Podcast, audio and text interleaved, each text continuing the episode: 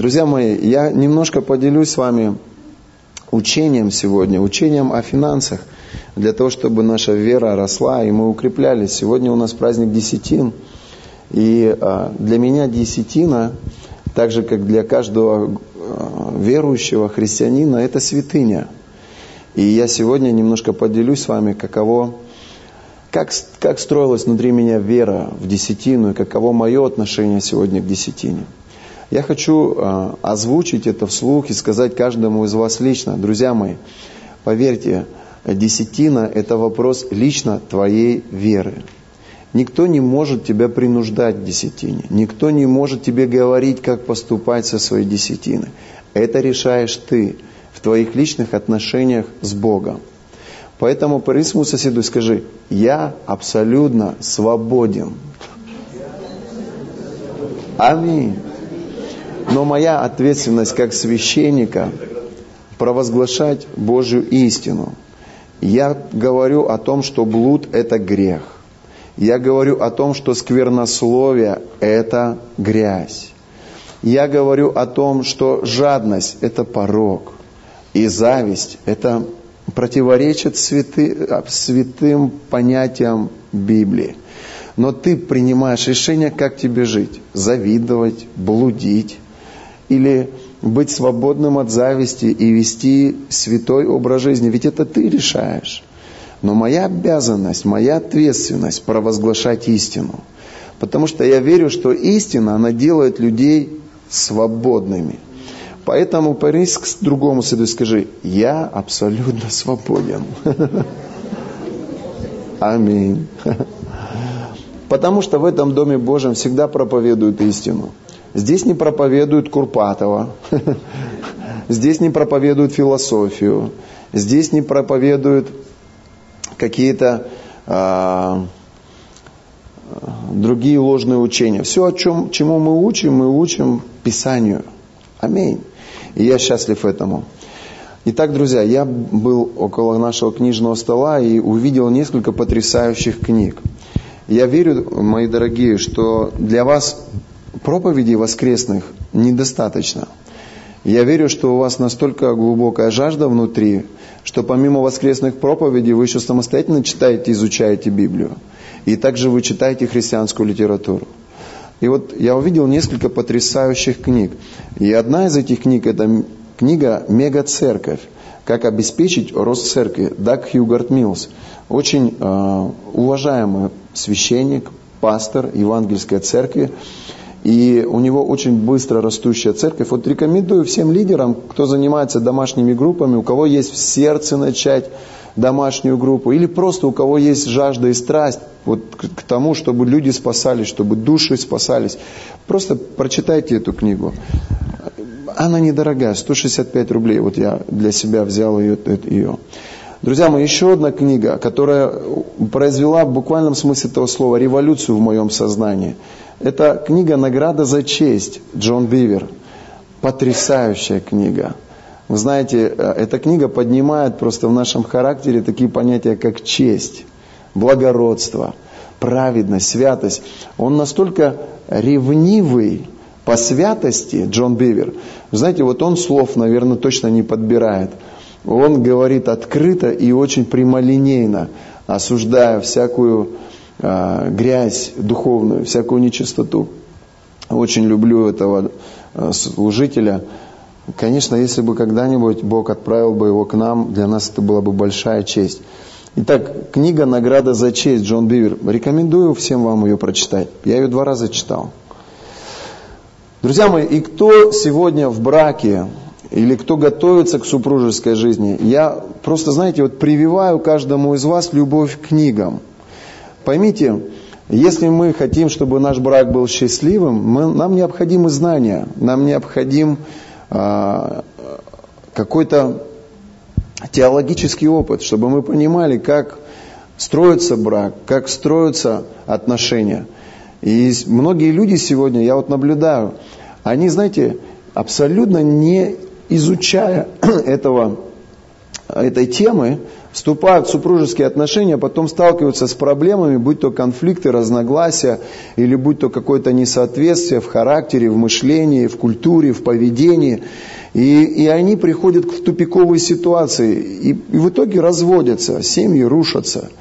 Вот для того, чтобы семьи были крепкими и здоровыми, мужчины, вам нужно знать, что такое супружество.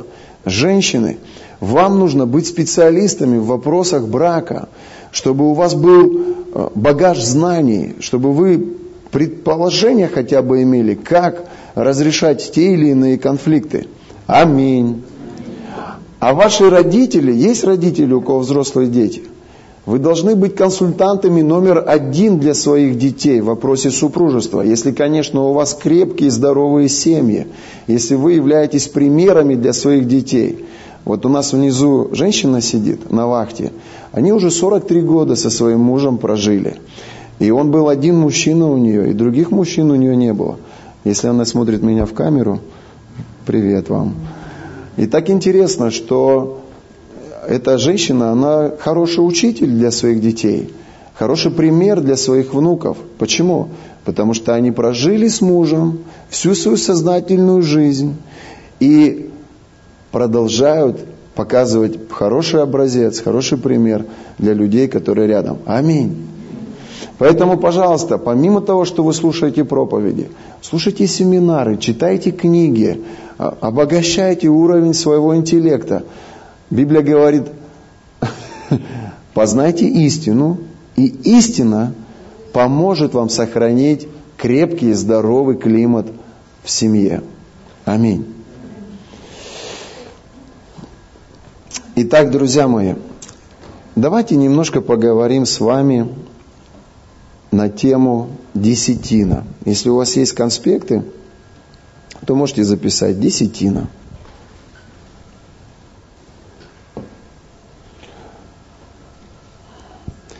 У нас времени уже не так много, поэтому будем очень быстро читать и какие-то ключевые моменты для себя записывать. Первое, на что бы я хотел обратить ваше внимание, это книга «Бытие». Это первая книга в Библии. И я бы хотел, чтобы мы с тобой посмотрели на Авраама. 14 глава, с 14 по 24 стих. Мы с тобой почитаем и посмотрим, откуда же взялось это понятие десятина. Кто из вас знает, что в книге «Бытие», то есть во время жизни Авраама, Исаака, Иакова, закона еще не было. То есть не было постановления народу израильскому, обязательного постановления приносить десятину. Поэтому я хочу сказать всем вам, чтобы вы были грамотными в этом вопросе. Десятина, она не из закона, это не закон.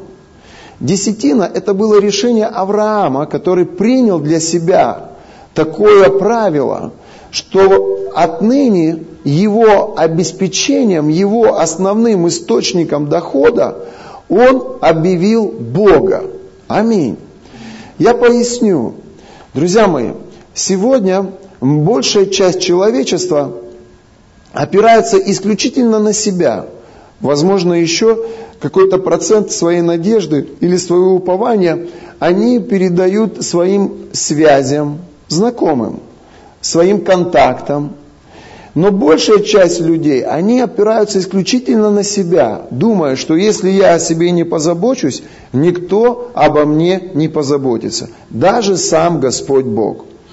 Почему? Потому что у людей нет веры в то, что Бог хочет принимать участие в повседневных нуждах человеческой жизни. Почему вопрос десятины – это вопрос нашего доверия Богу? Или, другими словами, мы говорим, вопрос нашей веры. Потому что если ты знаешь Бога, если ты доверяешь Богу, если у тебя есть опыт в отношениях с Богом, можно настроить как-то меня, чтобы не было эха вот этого? то у тебя есть вот в этом доверие по отношению к Богу. Вот сегодня можно взять из зала двоих людей. У одного человека есть откровение о десятине и о повседневной Божьей заботе, а другой может в этом сомневаться. Ведь так? Один может верить в вопросе обеспечения, а другой может не доверять. И вот он, вот пример, две веры. Одна вера имеет упование на Бога, но другая вера нет. Поэтому мы никогда не можем Друзья мои, прийти к какому-либо решению в отношениях с Богом, не имея откровения в той или иной сфере. Сегодня мы заинтересованы в том, чтобы люди принимали исцеление. И мы открываем места Писания, где, где Библия открывает нам, что Бог является нашим целителем. Библия говорит, что вера, она от слышания, и от слышания, Ира, Слова Божьего. Если мы слышим Слово Божье, то внутри нас что? Растет вера. Когда внутри нас растет вера, мы начинаем делать шаги веры, то есть совершать на основании этой веры какие-то действия. И когда мы видим, что на это действие приходит Бог, наша вера, она закрепляется. И затем ты можешь четко для себя сказать позже, что я принял это, я практиковал это, и это работает в моей жизни. Таким образом мы растем в вопросе исцеления. От веры в веру, от славы в славу. И точно так же, Танюш, мы растем в вопросе веры, в вопросе финансов. Дорогая, я так хочу, чтобы ты получил откровение о финансах. Я искренне верю, что Бог, Он способен благословить тебя с твоим собственным жильем. Я видел неоднократно, как Бог поднимает людей из, буквально из пепла. И поднимает, и, и, и возвышает их, и благословляет и материально, и интеллектуально, и исцеляет здоровье, что делает его способным зарабатывать еще больше. Аминь. На протяжении 18 лет своего, своей практики как священник, я видел людей, которые приняли Слово Божье, зацепились за это Божье Слово, начали это Божье Слово практиковать в своей жизни. И спустя какое-то время они смотрят сегодня на себя и, поднимая руки к Богу, поют Ему псалмы с благодарением, потому что они знают, где они были.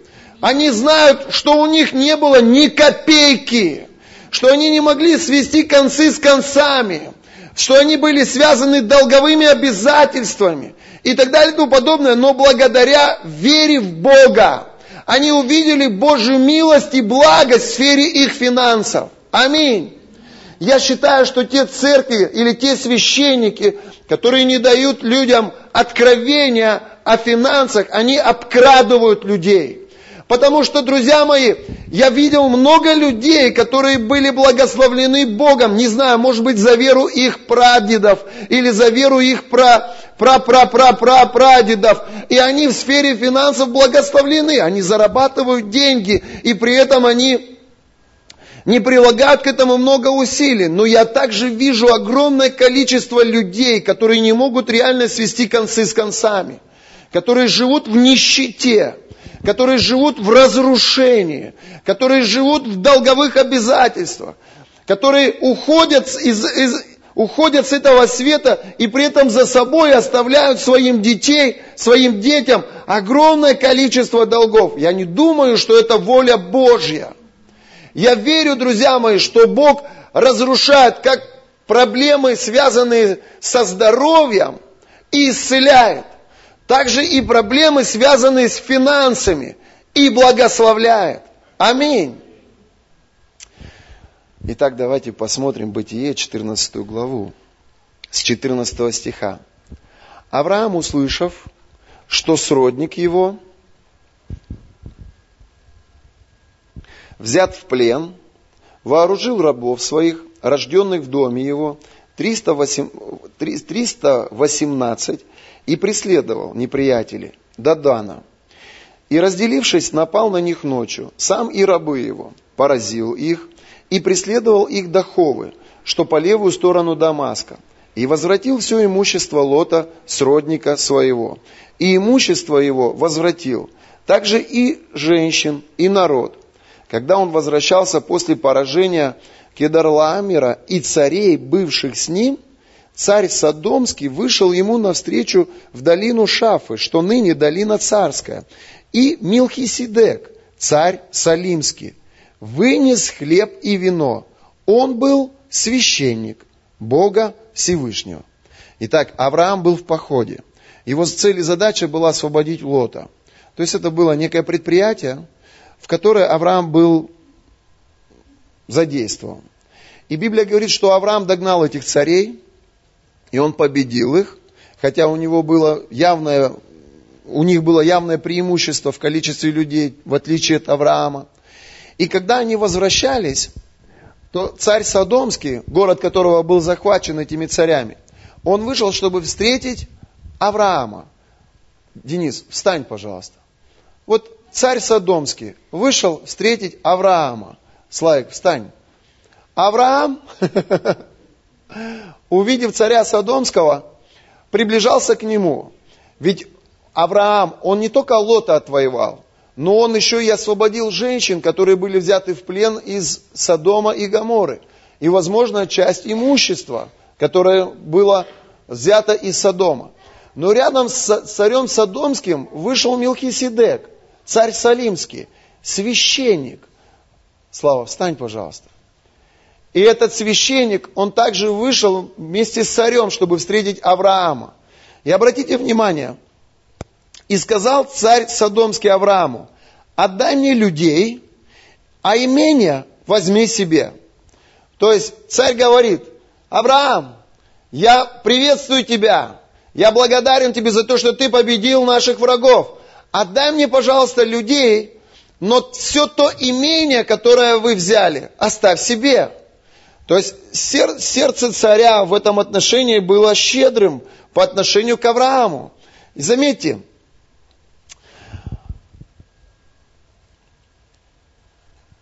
священник, который стал также и вышел навстречу Аврааму, он вынес хлеб и вино, и он был священник Бога Всевышнего.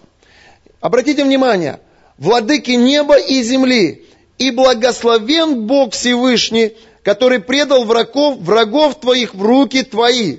Что делает священник? Он говорит Аврааму, Авраам, ты благословлен. Количество воинов у тех царей, было намного выше, чем количество твоих воинов. Но я вижу, как Бог благословил тебя. Ты должен понять, Авраам, что Божье благоволение на тебе.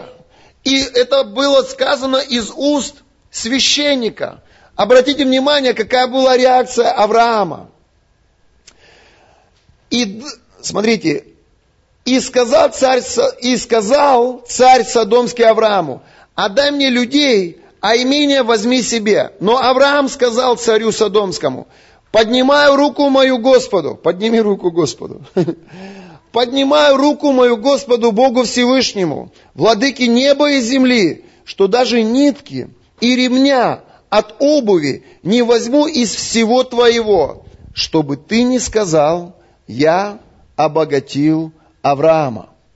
Смотрите, если вы это услышите, вы поймете, что такое десятина. Послушайте, мы сегодня уповаем, большая часть людей, мы уповаем в вопросе финансов на человека, на себя, на своих родителей, на своего работодателя, на своего царя. То есть, послушайте, если твоя вера строится в вопросе обеспечения на уровне человеческом, то ты никогда не дашь Богу десятину. Никогда. Ты посчитаешь, что это потеря или трата. Но смотрите, что Авраам говорит. Вот он священник стоит, который представляет Бога. И вот царь стоит, который представляет царство человеческое. Авраам говорит – мне, царь, не нужно ни копейки от тебя. Слышите? И он говорит, я не возьму ни копейки, чтобы ты потом не сказал, что ты обогатил меня. Другими словами, смотрите, кроме того, что съели отроки, или кроме доли, принадлежащей людям, которые ходили со мною, но священнику Авраам дал десятую часть от всего, что он в этом походе заработал. О чем это говорит? Это говорит о том, что Авраам принял решение в своей жизни, что он больше не будет зависеть от людей. Но его обеспечение, оно будет зависеть на 100% от Господа. Когда ты принимаешь решение, что с этого момента в сфере финансов я уповаю на Бога, ты берешь 10% от того, что Бог дал тебе, и приносишь кому? Священнику. Тем самым ты это посвящаешь Господу. Вот такой простой пример. Вот с этого все началось. Спасибо, садитесь, ребят. Вот отсюда, друзья мои, и пришло такое понятие, библейское понятие, как десятина. Когда он возвращался после поражения Кедаруамера и царей, бывших с ним, царь Содомский вышел ему навстречу в долине Шафе, что ныне долина царская. И Мелхиседек, царь Салимский, вынес хлеб и вино. Он был священник Бога Всевышнего. И благословил Бог благословил его и сказал, «Благословен Авраам от Бога Всевышнего, владыки неба и земли, и благословен Бог Всевышний, который предал врагов твоих в руки твои». А Авраам дал ему десятую часть из всего. И сказал царь Содомский Аврааму, «Отдай мне людей, а имение возьми себе». Но Авраам сказал царю Содомскому, «Поднимая руку мою Господу Богу Всевышнему, владыки неба и земли, что даже нитки и ремня от обуви не возьму из всего твоего, чтобы ты не сказал, я обогатил Авраама. То есть вот основание, вот фундамент, который дает нам, верующим людям, понимание того, что такое десятина. Десятина – это мое упование в сфере обеспечения на Бога. Это не говорит о том, что я исключаю людей из своей жизни. Нет, мы живем среди людей. Мы зависим от людей. Если мой работодатель посчитает нужным, он даст мне зарплату. Если не посчитает нужным, мало ли, может он нечестивый и удерживает плату. Он может мне не дать зарплату. Но мое упование с момента, когда я принял решение доверять Богу свою финансовую жизнь, не мой работодатель, а мой Бог. А что касается работодателя, я верю, что сердце моего работодателя, оно в руках моего Бога. Я верю, что один сон может изменить мнение моего работодателя относительно того, выплачивать заработную плату своим людям или нет. Я верю, что Бог, Он способен вразумить, дисциплинировать, Он способен заступиться за своих сыновей и дочерей, которые уповают на Него, и дать работодателю понимание того, что этим людям заработную плату нужно выдать. Аминь.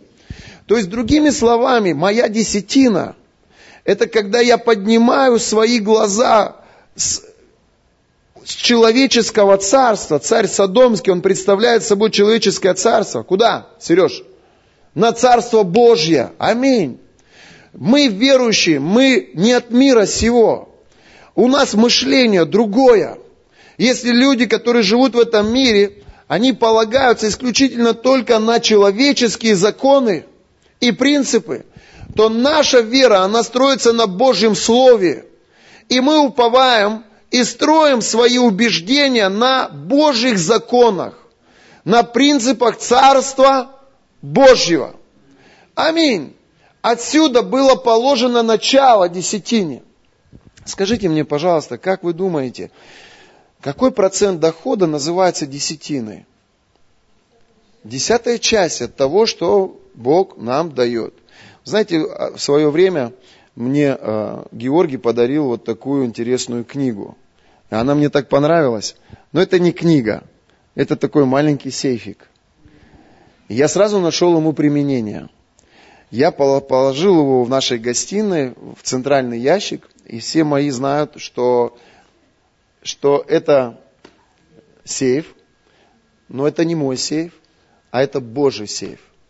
И каждый день, когда я прихожу домой, будь то может быть, Бог дает мне какую-то работу, и, и, и мы недавно работали на корабле, и хорошо заработали. И каждый раз, когда я прихожу домой, если какая-то денежка приходила в течение дня, то 10% я ложу сюда. И это моя гордость. Честно, я с вами совершенно искренне. Я как мужчина, я горжусь, когда есть возможность какого-то заработка. И для меня честь принести Богу большую десятину. Представляете, если когда-то придет такой день, и я буду вот такую десятину приносить Богу. Знаете, как это, ребенок просит у папы денег. Папа, дай, пожалуйста, денежку. Сколько, сынок? Столько. И вот и я как сын, я-то знаю, откуда меня Бог забрал, ребят. Вы знаете, если бы я пришел с большим имением в церковь, если бы у меня были самолеты, корабли, причалы, э, то, может быть, мне было бы как-то бы сложно определить, благословил меня Бог в сфере финансов или нет. Но я-то пришел к Богу, у меня не было абсолютно ничего. Сегодня, когда люди приходят в церковь, в церковь, у которых есть что-то, и когда они слышат, например, призыв к даянию, то им сложно. А мне было легко, потому что у меня не было ничего. Но я вам хочу сказать такую вещь, что я знаю, что все, абсолютно все, что сегодня есть у меня, абсолютно все, за всем этим стоит милость и благость Божья. Поэтому для меня не вопрос, давать Богу или нет. Для меня это всегда честь. И когда я собираю десятину, то я, знаете, я горжусь, если у меня растет, то мне прямо такая гордость у меня, что я Богу принесу достойную десятину. Аминь. Поймите, в этом послушание мое, и в этом смирение мое. И, и тем самым я говорю, Господь, я не завишу ни от одного человека. Я завишу исключительно только от Господа. Аминь. Он дает работу. Он, друзья мои, дает контакты. Он, друзья мои, исцеляет и дает здоровье, делает способным меня выполнить ту или другую работу. В этом моя вера, мое доверие в отношениях с моим с Богом. Аминь. Скажите, что такое десятина? Кто скажет? Десятина – это Божья часть. Десятина – это то, что нам не принадлежит. Десятина – это не мое, это Божье. Я просто возвращаю Богу Божье. Аминь. Кому Авраам отдал десятую часть своего дохода? Священнику. Бог принес эту десятую часть, Авраам принес эту десятую часть священнику. Скажите, кого представляет священнослужитель здесь на земле? Он представляет Бога и Божье Царство. Это некий помазанник или сосуд, как его называют часто, или представитель Бога здесь на земле. Аминь. Но тем самым, друзья мои, мы понимаем, что мы свою десятину даем Господу.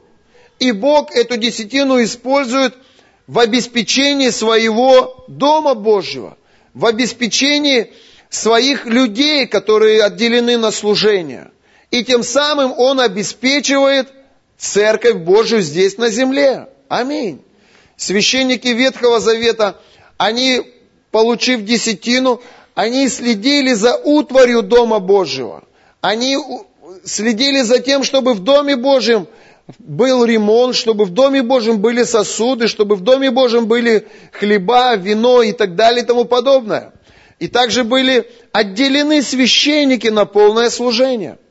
Итак, друзья мои, следующая мысль, которую я хочу сказать, это десятина является святыней.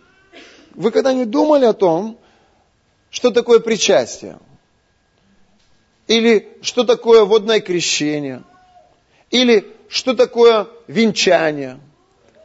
И мы понимаем, что венчание, оно имеет очень глубокую божественную символику, большое глубокое духовное значение. Библия говорит, кого сочетал Бог на земле, того человек, да, не разлучит. То есть, смотрите, вот они, муж и жена. И вот он священник. И вот они входят в заветные отношения, и священник благословляет их. Мы можем назвать это святыней. Скажите, в этот момент, когда священник благословляет их, где происходит это венчание? Оно параллельно как на земле, так и на небесах происходит. Что делает священник?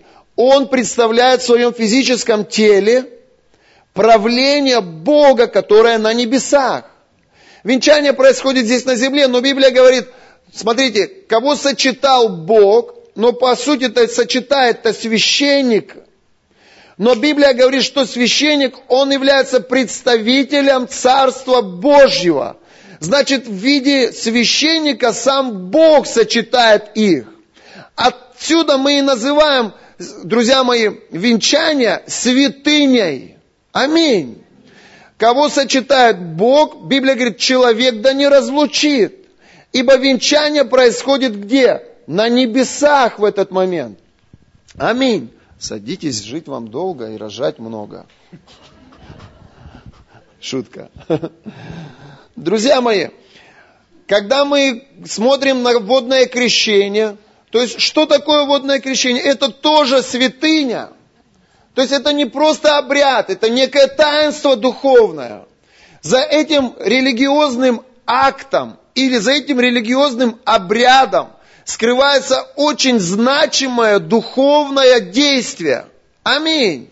Библия говорит, что когда мы крестим человека в воду, то мы крестим его в Иисуса Христа.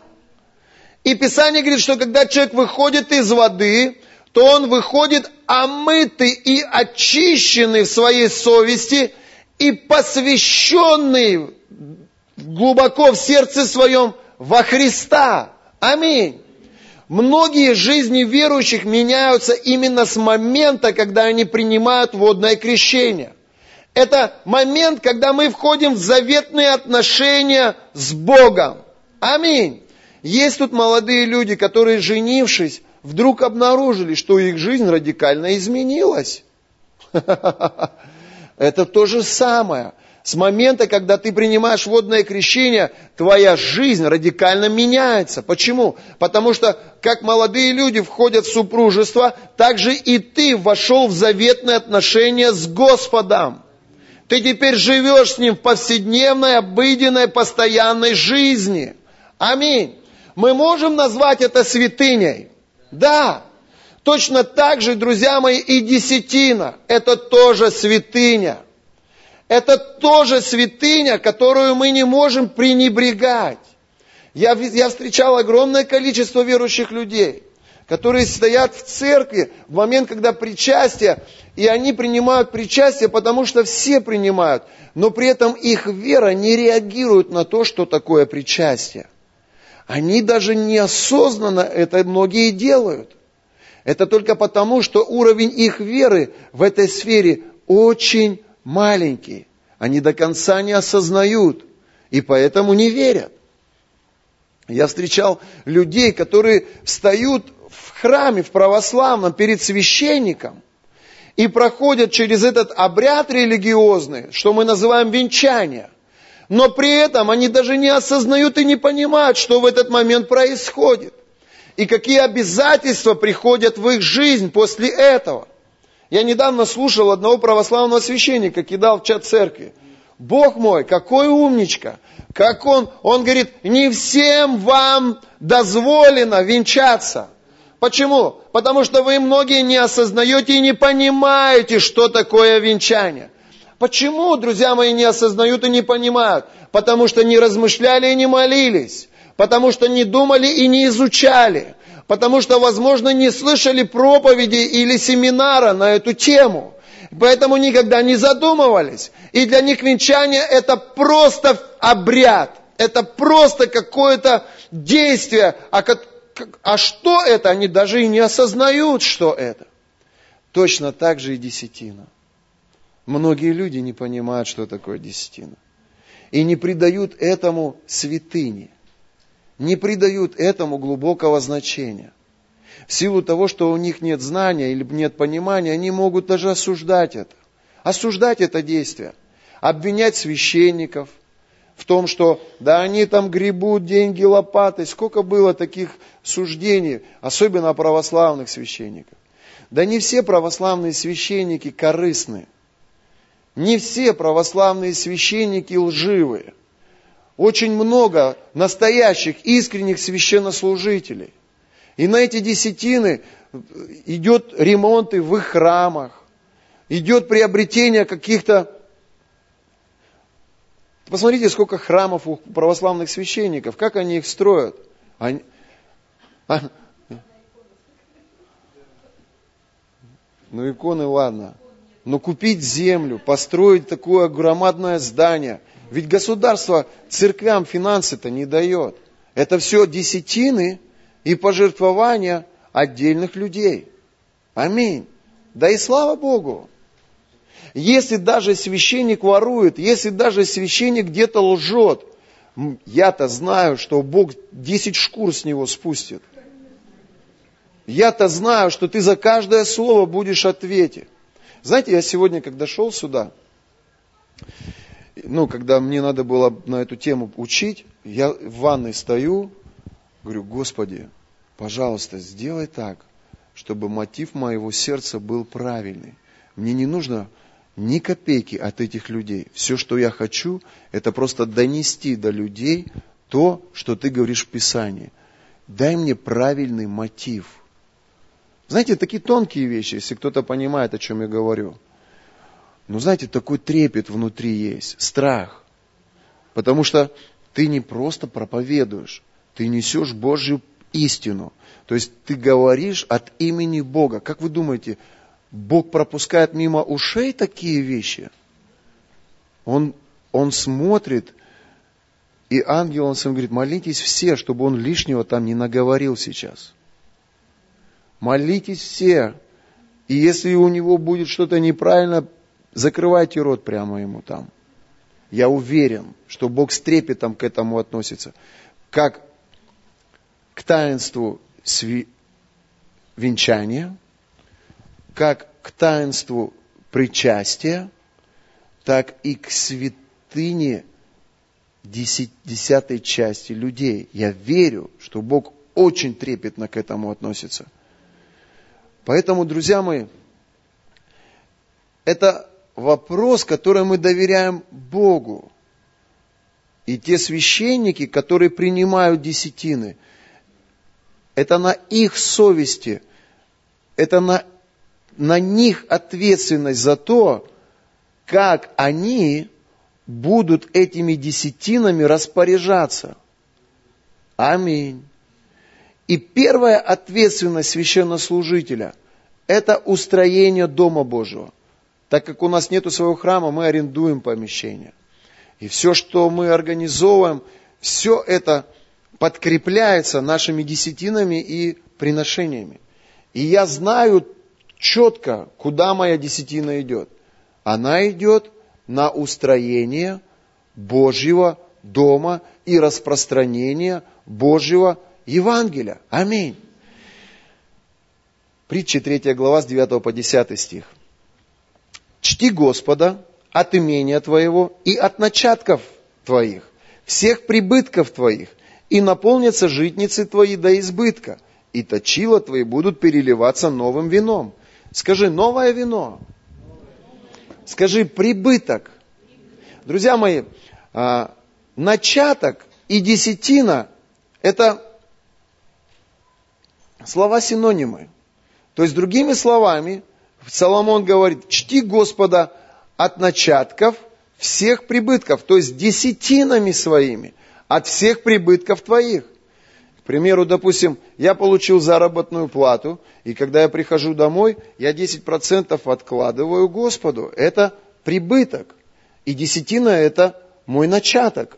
Я откладываю Господу.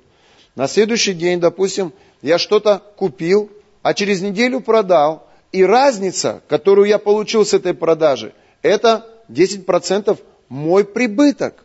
Это я от этой прибыли 10% откладываю Господу. И знаете, каждый раз, когда я откладываю Господу денежку, я благодарю и говорю, Господь, спасибо Тебе, я прошу Тебя, Бог, благослови меня большим.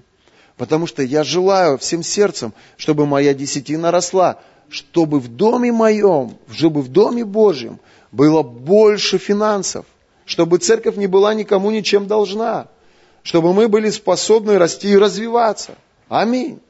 Сегодня у большей половины из нас есть огромное желание купить землю, построить здание. Но для этого нам нужно, чтобы папа нам чуть больше давал. Нам необходимо это. И Библия говорит, что один из способов роста – это наша десятина. Аминь. Если десятина является для нас священством, давайте посмотрим. Левитам 27 глава с 30 по 32 стих. Левитам 27 с 30 по 32. «И всякая десятина на земле, из семян земли, из плодов дерева принадлежит Господу. Это святыня Господня. Аминь. Вот почему, Дим, в книге Малахия говорится, вы обкрадываете меня, потому что берете из десятины. То есть святыня – это десятина. И поэтому Малахия, он говорит, он говорит, принесите все десятины в дом хранилища моего. Что такое дом? Что он имеет в виду? Дом Божий. Он имеет в виду, в Ветхом Завете это были храмы Господни или синагоги. Сегодня это церкви. И мы видим, друзья мои, он говорит, принесите все десятины в дом хранилища моего, чтобы в доме моем была пища. О какой пище идет речь? О духовной и о физической. Обратите свое внимание, что церковь или Дом Божий, они несли обеспечение не только за левитов, которые были отделены на служение для Бога, но они также и несли обеспечение за вдов. Скажите, вдовы. Кто такие вдовы? Это женщины, которые потеряли своих мужей. Если мы обратим внимание на культуру Израиля, то мы согласимся, что основной труд был это земледелие и животноводство. Женщины не работали. Их ответственность были дети и дом. Они работали там. То есть у них работы и ответственности хватало. Но если мужчина погибал или умирал, то добытчика женщина лишалась. И она была обречена на бедность. И вот дома Божии, то есть храмы, и это была ответственность на священниках, они несли ответственность как за устроение Дома Божьего – также и за вдов, потому что они нуждались в самом элементарном. И когда народ приносил десятины, они приносили от скота, от земледелия, они приносили что-то, возможно, из финансов. И священники, они распределяли эти десятины в соответствии с нуждами, которые Бог на них возлагал. Аминь. Скажи, десятина – это святыня.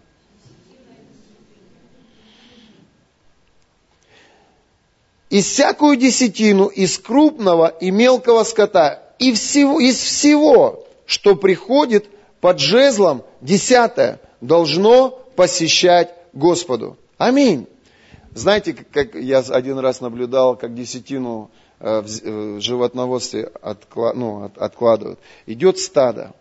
И вот идет стада, 9 коров идут в один загон, десятую корову, дык, в отдельный загон. Опять дальше идут, например, 10 овец, 9 овец в один загон, десятую овцу, как там в кавказской пленнице. Хоп, как? Ну, подскажи. Десятую овцу в другой загон. Это для Господа. И вот таким образом мы десятину откладываем. И, и, и для меня это ежедневная дисциплина. То есть я десятину откладываю не один раз в месяц. То есть каждый раз, когда приходит какая-то копеечка, я десятину откладываю Господу. И через это, друзья мои, я касаюсь его сердца и располагаю его сердце по отношению к себе. И я вижу Божье устройство. Я вижу Его помощь. Знаете, я 18 лет верующий. У меня до сих пор нету своей собственности, дома или квартиры. То есть я, я не богатый человек. Но нам всего достаточно. Нам хватает. Самое необходимое у нас есть. И я вижу, знаете, такую благость Божию, милость Божию в этом. И я верю, что однажды Бог благословит нас, и у нас будет хороший дом. Я верю в это. Но мое упование не люди. Мое упование Господь. Почему? Потому что я в завете с Богом через десятину. Почему в завете? А я покажу тебе Иакова. Не знаю, знаешь ты эту историю или нет. Но ты должен согласиться со мной, что во время Авраама, Исаака Иакова завета еще не было, закона еще не было. Левитам 27 глава – это закон. Да, это, да, это закон. Но я говорю о Иакове, закона еще не было. Помните, когда Иаков своей матерью был отправлен к Лавану, к родственникам. Помните, когда он спал, и ему приснился сон, и он увидел ангелов Божьих, снисходящих и восходящих. Представьте себе молодого человека, который сегодня, к примеру, покидает свой дом, покидает свою страну и уезжает в другое место – уезжает, и, и он понимает, что его упованием является только Бог. Вот заметьте, когда он увидел этот сон, как ангелы Божии спускаются и поднимаются на небо, он услышал некое послание от Бога. Бог сказал, я упование твое. После этого Иаков принимает решение 10% откладывать Господу. И он говорит, Боже, благослови мой путь. Пожалуйста, если ты что-то дашь мне в этом пути, я обещаю тебе, что 10% я отдам тебе. Послушайте меня. Священникам ваши деньги не нужны. Праведным священникам. Я не говорю о корыстных священниках, я не говорю о лживых священниках. Я говорю о представителях неба. Послушайте, священникам наши деньги не нужны. Потому что у священников обеспечение Бог. Мы, как священники, начали это служение, вас никого не было. И ваших десятин, Ир, не было. Но знаете, кто был? Был Бог. И до сегодняшнего дня Бог нас обеспечивает. И до сегодняшнего дня, помните, я вам рассказывал, два года назад один парень мне позвонил, я его до сих пор в лицо не видел. Помните, э, рыбой он занимается в, в Сибири. И он работу мне предложил. 300 тысяч в месяц, говорит, будешь отправлять 100 тонн рыбы, 300 тысяч я буду тебе платить. До сих пор это предложение в силе, и до сих пор каждый месяц в определенный день приходит смс-оповещение о том, что на мой счет упала определенная сумма денег. До сих пор. Другими словами, я просто хочу вам сказать, что наше обеспечение исключительно Бог. Будете вы верны в десятине или не будете, мы как были одеты, мы так и будем одеты. Мы как были сыты, мы так и будем сыты. Единственное, что может не быть денег на аренду этого помещения или на аренду офиса, хотя я верю, что Бог, Он находит способы, как обеспечить своих священников и дать им возможность реализовать то задание, которое Бог перед священниками ставит. Аминь. Если ты слышишь меня, если ты понимаешь, о чем речь, воздай Богу славу. Просто воздай Богу славу. Когда Иаков встал перед вызовом прийти в чужую страну, начать новое дело. И у него не было мамы рядом, у него не было папы рядом, ему не на кого было полагаться. Он принял решение полагаться на Господа. И как он связал себя с Господом? Кто сказал? Он связал себя десятиной. Что такое десятина? Это наш завет с Богом. Он говорит, Господи, как Лиля, возможно, в Россию поехала. Кто знал, да, что здесь будет, что тебя ждет? Умрешь ты в нищете или за короткое время приобретешь дом в собственность? Поставишь бизнес и будешь идти дальше. Он сказал, он говорит, Господи, если ты устрояешь путь мой, если ты благословишь меня, 10% от всего я отдаю тебе. Другими словами, он сказал Богу, Бог, я уповаю на тебя, не на Лавана, не на родственников. Я вообще не знаю, что меня там ждет. Я уповаю на тебя. И я принимаю решение 10% давать тебе. Что он сделал другими словами? Он говорит, Бог, можешь рассчитывать на мои 10%. И эти 10% Бог использует для того, чтобы распространять свое царство, утверждать свое царство. Аминь. Я в завете с моим Богом. Я когда поехал сюда, говорю, Бог, я не знаю вообще, что меня ждет. Выкарабкаемся мы или не выкарабкаемся. Сможем мы проповедовать или не сможем. Будут люди исцеляться или получать свободу или не будут. Мы не знаем. Бог мой, но я уповаю на Тебя. И с первого дня, как мы приехали, Божья милость в Его обеспечении, она идет в мою жизнь. Аминь. Послушайте, когда Бог твое упование, вот сейчас услышьте меня духом. Не твоя заработная плата, твое обеспечение. Работать надо. И Бог благословляет работу рук твоих. И от этой работы 10% мы отделяем Господу. Но наше обеспечение не работа. Бог. Что-то, что стоит выше работы. Кто-то, кто дает работу. Кто-то, кто приводит в нашу жизнь добрых людей, которые помогают нам встать. Знаете, когда я начал Богу давать десятину, я доверил ему эту сферу своей жизни. В мою жизнь стали приходить люди, которые стали мне просто помогать. Кто-то может ввести тебя в свой бизнес. И твой уровень дохода может вырасти. Кто-то может дать тебе какие-то, как эта девушка, которая тебя обучает и, и вводит тебя в новый бизнес. То есть я верю, что это, вот все это делает Бог. Сергей Петрович, как твоя работа. Володя Зырченко и тот звонок. Кто бы мог подумать, что ты можешь работать в одном из лучших сегодня торговых комплексов, при этом всегда на суше, не в море, а всегда на земле, среди фонтанов, белого кафеля, с отверточкой в руках. Директор электроснабжения. То есть вот эти звонки, вот эти договора, Олесь, сегодня, возможно, ты стоишь в месте пустыни, уповая на Господа, будучи послушна Его водительству. Завтра один телефонный звонок, и Бог может ввести тебя в те сферы, которые позволят тебе управлять миллионами. Мы не знаем. Мы просто стоим в вере. Люди, которые не доверяют свою финансовую жизнь Господу, они удерживают десятину. Они не видят в десятине святыни. Они не видят в десятине чего-то ценного, понимаете?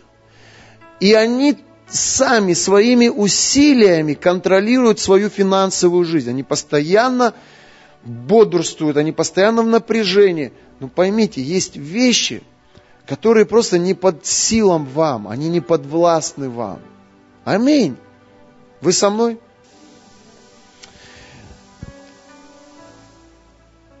Второзаконие, 26 глава, с 1 по, 20, с 1 по 15 стих. Давайте посмотрим и на этом закончим. Такая тема широкая. Мне очень сильно понравилась эта глава. Вы открыли, да? Пусть она будет открыта. Я покажу вам еще из, из чисел 18 главу. Вы ее не открывайте, просто послушайте. Все возносимые святыни, то есть возносимые десятины наши, которые возносят сыны Израилевы Господу, отдаю тебе и сынам твоим. Это Бог говорит Аарону, священнику и дочерям твоим с тобою, уставом вечным. Это завет соли, вечный пред Господом. Скажи, это вечный завет.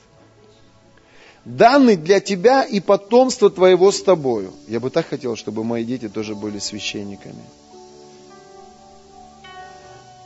И сказал Господь Аарону, в земле их не будешь иметь удела. То есть, знаете, сегодня у Дудакова есть бизнес, и может быть не один, а мне Бог не дает бизнес. Священникам Он дал другой удел, и это Дом Божий. Бог спросит с Дудакова за каждую копейку, которую он ему давал в его бизнесе.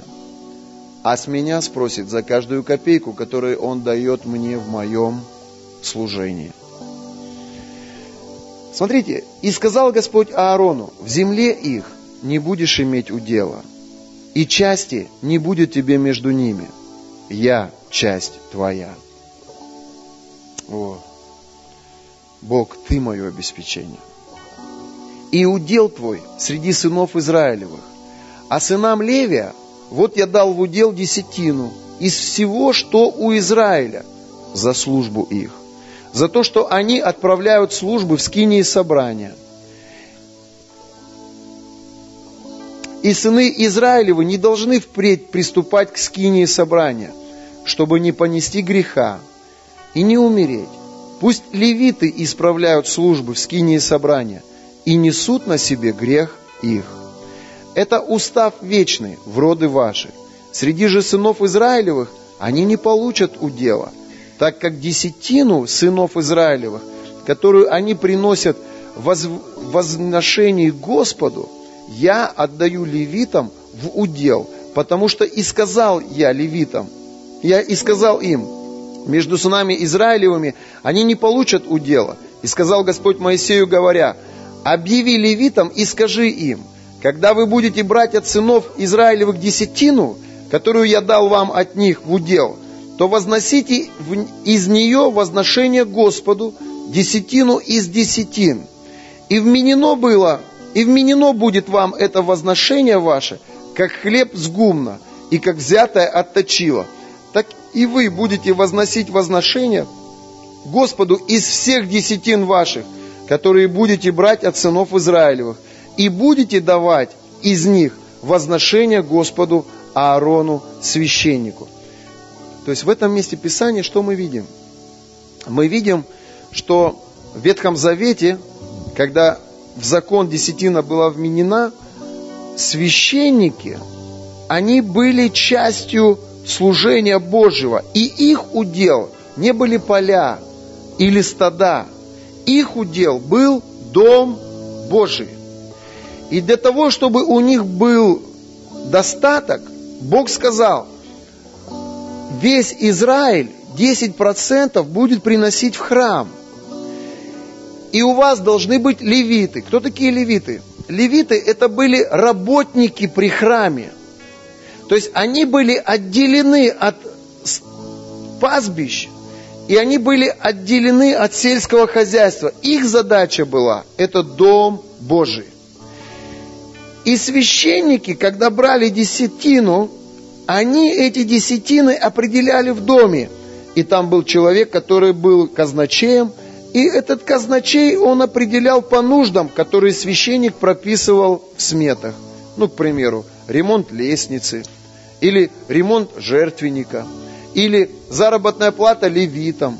Левиты – люди, которые служили в поклонении, при дверях, которые стояли, которые следили за чистотой храма и так далее и тому подобное – и они не могли заниматься каким-то бизнесом. Их служение было определено свято пред Богом. Это устроение Божьего поклонения, Божьего служения. Аминь. Поэтому, друзья мои, мы сегодня, мы бы и могли бы заняться бизнесом, но так как для нас служение это свято, мы отделили себя от возможности заработать хорошие большие деньги – мы сегодня уже давно бы решили вопрос с жильем, если бы я занимался бизнесом. Но я не могу заниматься бизнесом, потому что если я начну заниматься бизнесом, я не смогу приносить Божие откровения и такое посвящение, которое сегодня, будучи отделенным, я приношу церквям. Аминь. Второзаконие, 26 глава, с 1 стиха, смотрите. Когда ты придешь в землю, которую Господь Бог твой дает тебе в удел, и овладеешь ею, и поселишься в ней, то возьми начатка всех плодов земли, которые ты получишь от земли твоей, которую Господь Бог твой дает тебе. Что такое начатки плодов земли, Дима? Это десятина. Это, это ты отклад, от, от первой прибыли откладываешь 10%, и ты берешь это как начаток плода своего. Положи в корзинку. Моя корзинка дома вот. Сегодня эта корзинка пойдет здесь по рядам. Смотрите, положи в корзину и пойди на то место, которое Господь Бог твой изберет, чтобы пребывало там имя Его. Скажите, какое место вы для себя определили, где пребывает имя Бога. Но если вы сегодня в этой евангельской церкви, значит, возможно, вы для себя определили, что в этой церкви есть Бог. Есть Бог, который говорит к вашему сердцу, который исцеляет ваши души, который вдохновляет вас на то, чтобы идти дальше. То есть речь идет о Доме Божьем. Аминь. И приди к священнику, который будет в те дни, и скажи ему, Сегодня исповедую пред Господом Богом твоим, что я взошел в ту землю, которую Господь клялся отцам нашим дать нам. Священник возьмет корзинку из руки твоей и поставит ее пред жертвенником Господа Бога твоего. Очень часто мы, когда собираем пожертвования, ставим сюда корзинку. Если Сергей Петрович забывает, я поправляю его, говорю, Сергей Петрович, принеси сюда корзинку. Для чего? Я верю искренне, что здесь алтарь. Я верю искренне, что священник, он стоит перед алтарем. Есть некие духовные образы. И даже мне многие люди свидетельствуют, что когда они приходят в это место, они чувствуют большую концентрацию Божьего присутствия. И мы берем эту корзинку, и что мы делаем? Ты же отвечай и скажи пред Господом Богом твоим, отец мой был странствующим араминянин, и пошел в Египет и поселился там. С немногими людьми произошел там от него народ великий, сильный, многочисленный. Но египтяне не худо поступали с нами, худо поступали с нами и притесняли нас, и налагали на нас тяжкие работы. И возопили мы Господу Богу отцов наших, и услышал Господь вопль наш, и увидел бедствия наши, труды наши и угнетения наши. Когда я пришел в церковь, друзья мои, мой Египет – это была та жизнь прошлая, которую я вел до того, как я встретился с Иисусом. А те работы, которые изнуряли меня, это, это были те диагнозы, которые мне поставили врачи. Они сказали, ты больше года не проживешь. Они сказали мне, что ты обречен на смерть. Фараон – это дьявол, который мучил и заставлял меня страдать. Друзья мои, я очень хорошо помню, откуда я пришел. Для меня десятина – это радость. Потому что я знаю, откуда меня Бог вытащил. И сегодня моя супруга, сегодня мои дети, сегодня мое здоровье, сегодня мои друзья, сегодня мое служение – это все милость и благодать Бога в мою жизнь. Поэтому я не обкрадываю себя, когда несу Ему десятину. Я обогащаю себя. Знаете, я могу что-то сделать для Иисуса – но моя десятина это, это что-то еще, что я делаю для Него. Что-то еще, что я могу сделать для Него. Я бы хотел, чтобы моя десятина была большой. Чтобы мы были способны купить землю. А если бы я купил землю, если бы Бог мне дал возможность, и я бы купил землю, и подарил бы ее и вам, я был бы настолько счастлив такую жертву Господу, принести миллион и сказать, Бог, я посвящаю этот миллион, взять его из своего бюджета, из своей семьи, я, Вика, дети, принести этот миллион, сказать, Бог, мы приносим это в жертву Тебе, мы дарим это Твоей церкви. Бог, благослови церковь землей, я был бы крайне счастлив. Знаете, если бы пришлось на следующий день умереть, я бы умирал с улыбкой. Потому что ну, я не знаю, как ты, но когда я что-то даю Богу, если я даю что-то значимое Богу, меня это делает счастливым. Меня это делает счастливым. И вывел нас Господь из Египта сам крепостью своей великою. Бог, спасибо тебе за исцеление, которое ты даровал мне. Рукою сильную и мышцою простертую великим ужасом и знамениями и чудесами. И привел нас на место сие. Я верю искренне, что только Его благодатью я сегодня там, где я есть. Если бы Бога не было в моей жизни, Вика, меня бы здесь не было. Меня бы здесь не было возможно, уже бы похоронили. Но я здесь, я жив, я, я счастлив. Это все только благодаря Его любви. И привел нас на место сие, и дал нам землю сию, землю, в которой течет молоко и мед. Итак, вот я принес начатки плодов от земли. Боже, вот они мои начатки, которую Ты, Господи, дал мне. От земли, где течет молоко и мед и поставь это пред Господом Богом твоим. И поклонись Ему пред Господом Богом твоим. И веселись о всех благах, которые Господь Бог твой дал тебе, и дому твоему, и левит, и пришелец, который будет у тебя.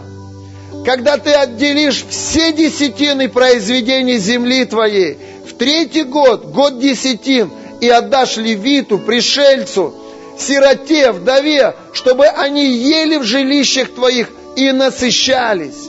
Ответственность священников в те дни лежала за левитов, это были работники, которые были в Доме Божьем, за вдов, это были женщины, которые потеряли своих, обесп... своих мужчин, которые работали, возможно, занимаясь фермерством или сельским хозяйством. И это тоже была ответственность на священников. Святыню и отдал ее левитам, пришельцу, сироте и вдове по всем повелениям твоим, которые ты заповедал мне, я не приступил заповеди твоих и не забыл. Дима, слушай, вот послушай вот сейчас меня. Раньше были моменты такие, когда я мог забыть отложить 10% в корзинку Господу. Потом я садился и вспоминал, Господи, я же вот там дал 10% или не дал. Но вот примерно, помнишь, у нас был такой разговор с тобой, и ты мне сказал, пастор, я пообещал Богу, что не буду занимать никогда больше. И, что я буду жить без долгов.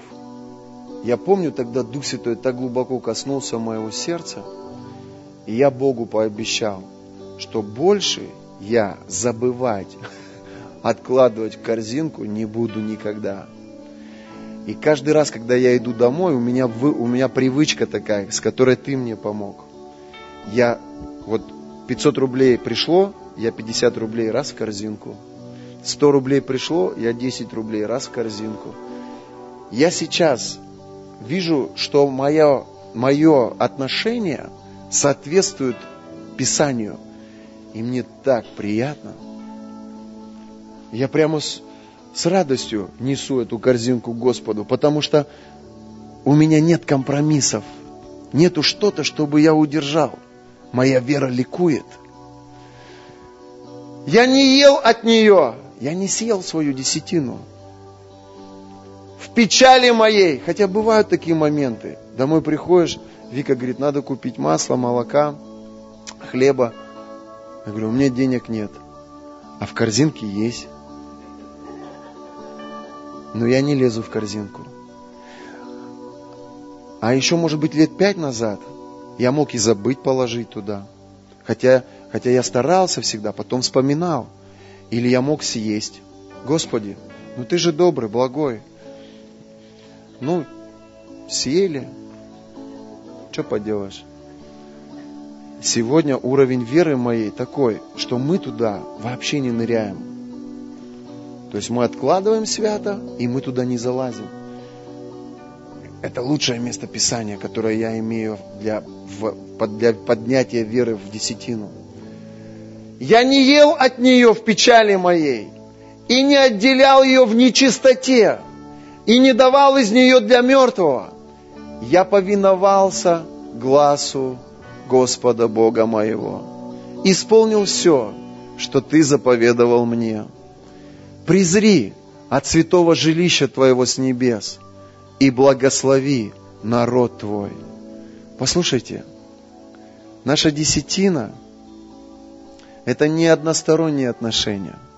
Многие думают, что десятина – это вот ты Господу принес, а Господь ничего на это не, не сказал и не сделал. Десятина – это двухсторонние отношения с Богом. Ты Богу принес, а Он благословляет тебя. Смотрите, Он говорит, когда ты приносишь эту десятину Господу, проси меня, чтобы я благословил тебя. Смотри, народ твой, Израиля, и землю, которую ты дал нам, так как ты клялся отцам нашим дать нам землю, в которой течет молоко и мед. Когда мы приносим Богу 10%, мы просим, чтобы Он благословил нас. Отец, я прошу, чтобы Ты благословил меня, благословил мою жену, моих детей. Я молю, чтобы они не болели, не страдали. Я прошу, чтобы Твоя рука была на нас. Бог, мое упование не люди, мое упование Ты. И моя десятина тому доказательство – я не людям даю, я тебе даю. Я прошу, чтобы ты также благословил нашу землю, благослови наше служение. Если ты дашь какой-то бизнес мне, я буду тебе очень признателен. Я бы хотел иметь какой-то дополнительный доход, но чтобы этот бизнес не забирал всего моего времени, чтобы я не оставил свое служение. Я прошу, благослови. И вот таким образом мы подчиняем свою жизнь Писанию – знаете, что происходит? Я вам скажу. Таких быстрых каких-то взрывных прорывов в отношении финансов я не вижу. Редкий случай, когда кто-то из людей ну так быстро прорвался. Как, например, Денис, он купил машину за два месяца. Бог и мое сердце с Викой расположил, чтобы мы помогли ему, и бабушкино сердце расположил, чтобы она ему помогла и Пастушенко сердце расположил, чтобы он дал хорошую работу. Бывают такие моменты, как Бог вот так раз небеса открывает. Как Лиля, например, свидетельствовала, дом купила. Тоже не планировала, не думала, но в сердце надеялась, полагалась. Когда мы приносим свою десятину, друзья мои, будьте мудрыми в том, чтобы попросить Бога благословить вас и благословить дело ваше – землю вашу, на которой вы трудитесь. Бог благослови клубнику, благослови картошку. И уповайте на Бога, а не на, зар... а не на пенсию, не на зарплату.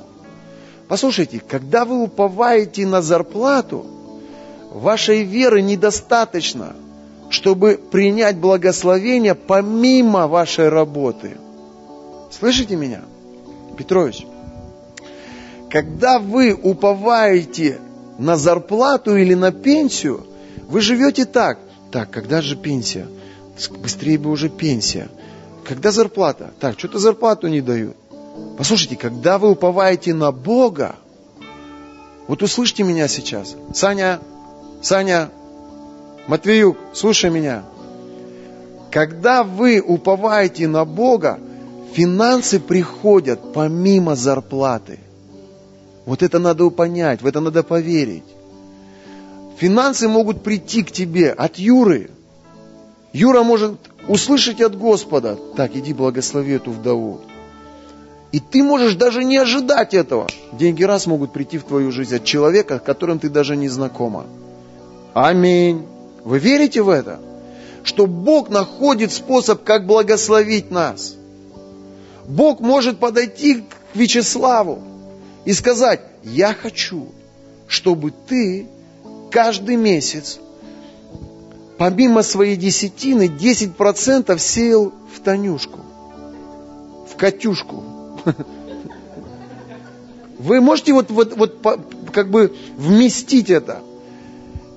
И он может ему сказать, и ты должен это делать тайно, чтобы никто об этом не знал. Вы можете это вместить? Люди, которые уповают на зарплату, они не могут это увидеть. Но те, которые уповают на Бога, они видят обеспечение в своей жизни помимо зарплаты.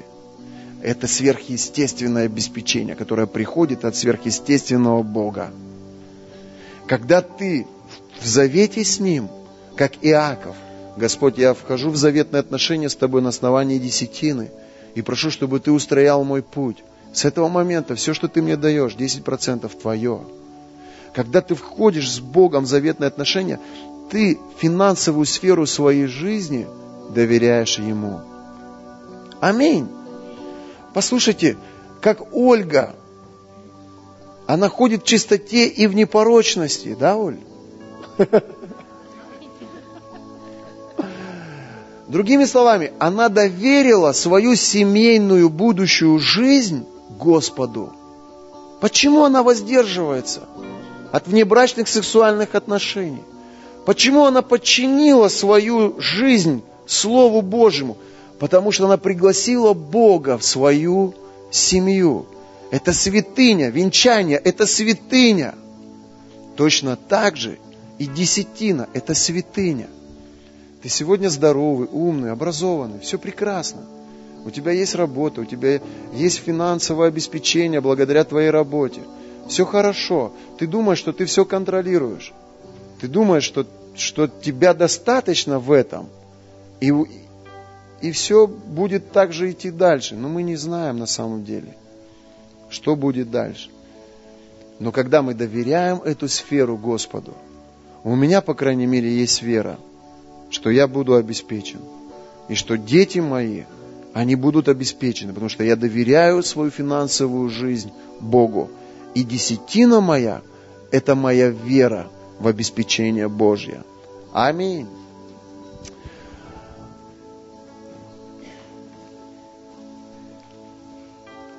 Знаете, как-нибудь дальше, как-нибудь позже я потом а, покажу еще несколько моментов. Сегодня у нас уже нет времени в этом. Я покажу вам, что такое десятина в Новом Завете – я покажу вам, друзья мои, что такое пожертвование. И мы будем, возможно, один раз в месяц эту тему поднимать и освещать, чтобы у нас было понимание и вера. Но сегодня, друзья, у нас праздник десятин. И те люди, которые пред Богом верны в этом отношении, давайте просто посеем в жизнь Господа. Пусть Бог устрояет Дом Божий. И когда мы, друзья мои, положим с вами наши десятины в корзину – мы поставим перед жертвенником эту корзину и попросим, чтобы Он благословил нас и наши дома. И попросим, чтобы Он благословил наш удел и наши земли. Аминь. Аллилуйя.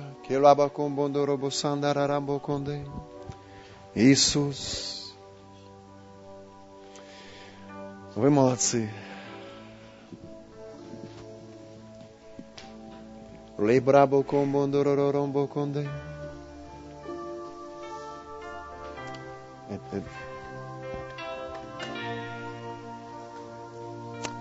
Иисус.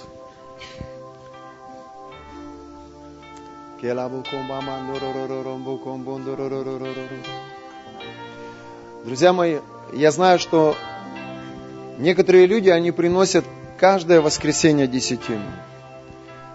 И вы можете делать это так, как вам удобно, но лидерский состав, и, и, и может быть кто-то, кто более дисциплинирован, я бы хотел, чтобы вы приносили десятину в праздник десятин. Почему? Потому что это очень удобно для церкви.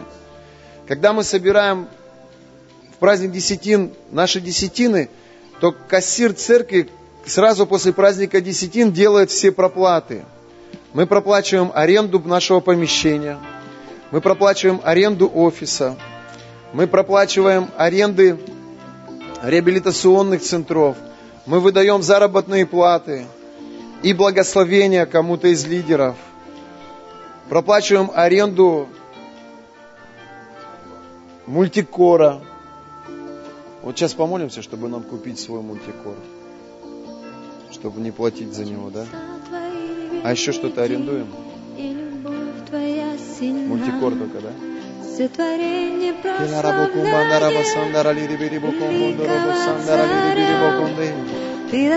Аллилуйя.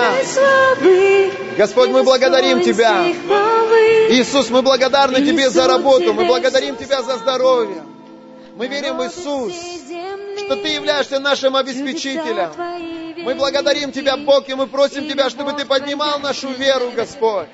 Мы молим Тебя во имя Иисуса, чтобы Ты, Бог, увещевал, назидал, чтобы истина Твоя, Господь, открывала нам новые возможности.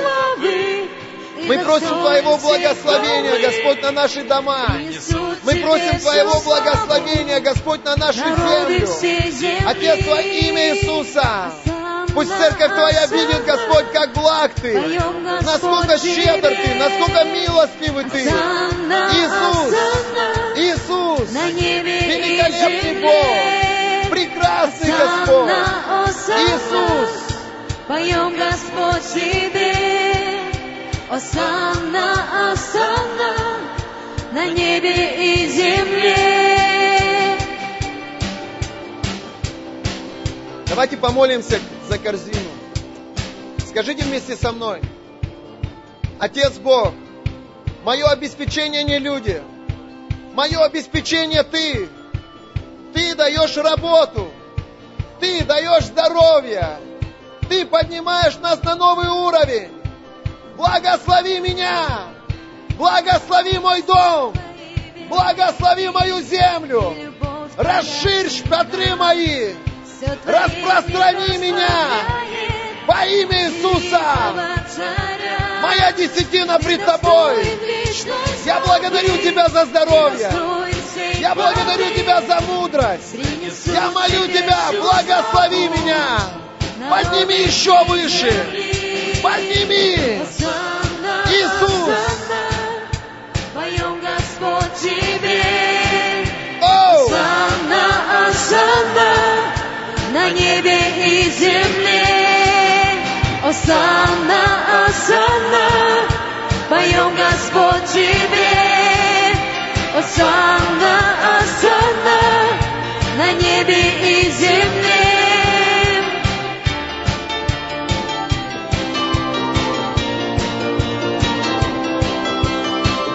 Господь, мы просим Тебя за землю. Отец, мы молим Тебя во имя Иисуса. Нам нужен свой храм. Нам нужно свое здание. Я молю Тебя во имя Иисуса Христа. Бог, поднимай каждого из нас. Пусть наш доход растет. Пусть наши десятины растут. Отец, я также прошу Тебя за сверхъестественное. Высвободи сверхъестественно, Господь, финансы. Позволь войти в свое здание. Позволь войти в свой храм. Во имя Иисуса Христа. Поем, Господь, Тебе. Осанна, Осанна, на небе и земле. Осанна, Осанна, поем, Господь, Тебе. Осанна, Осанна, на небе и земле. Осанна, Осанна, Поем, Господь, Тебе. summer.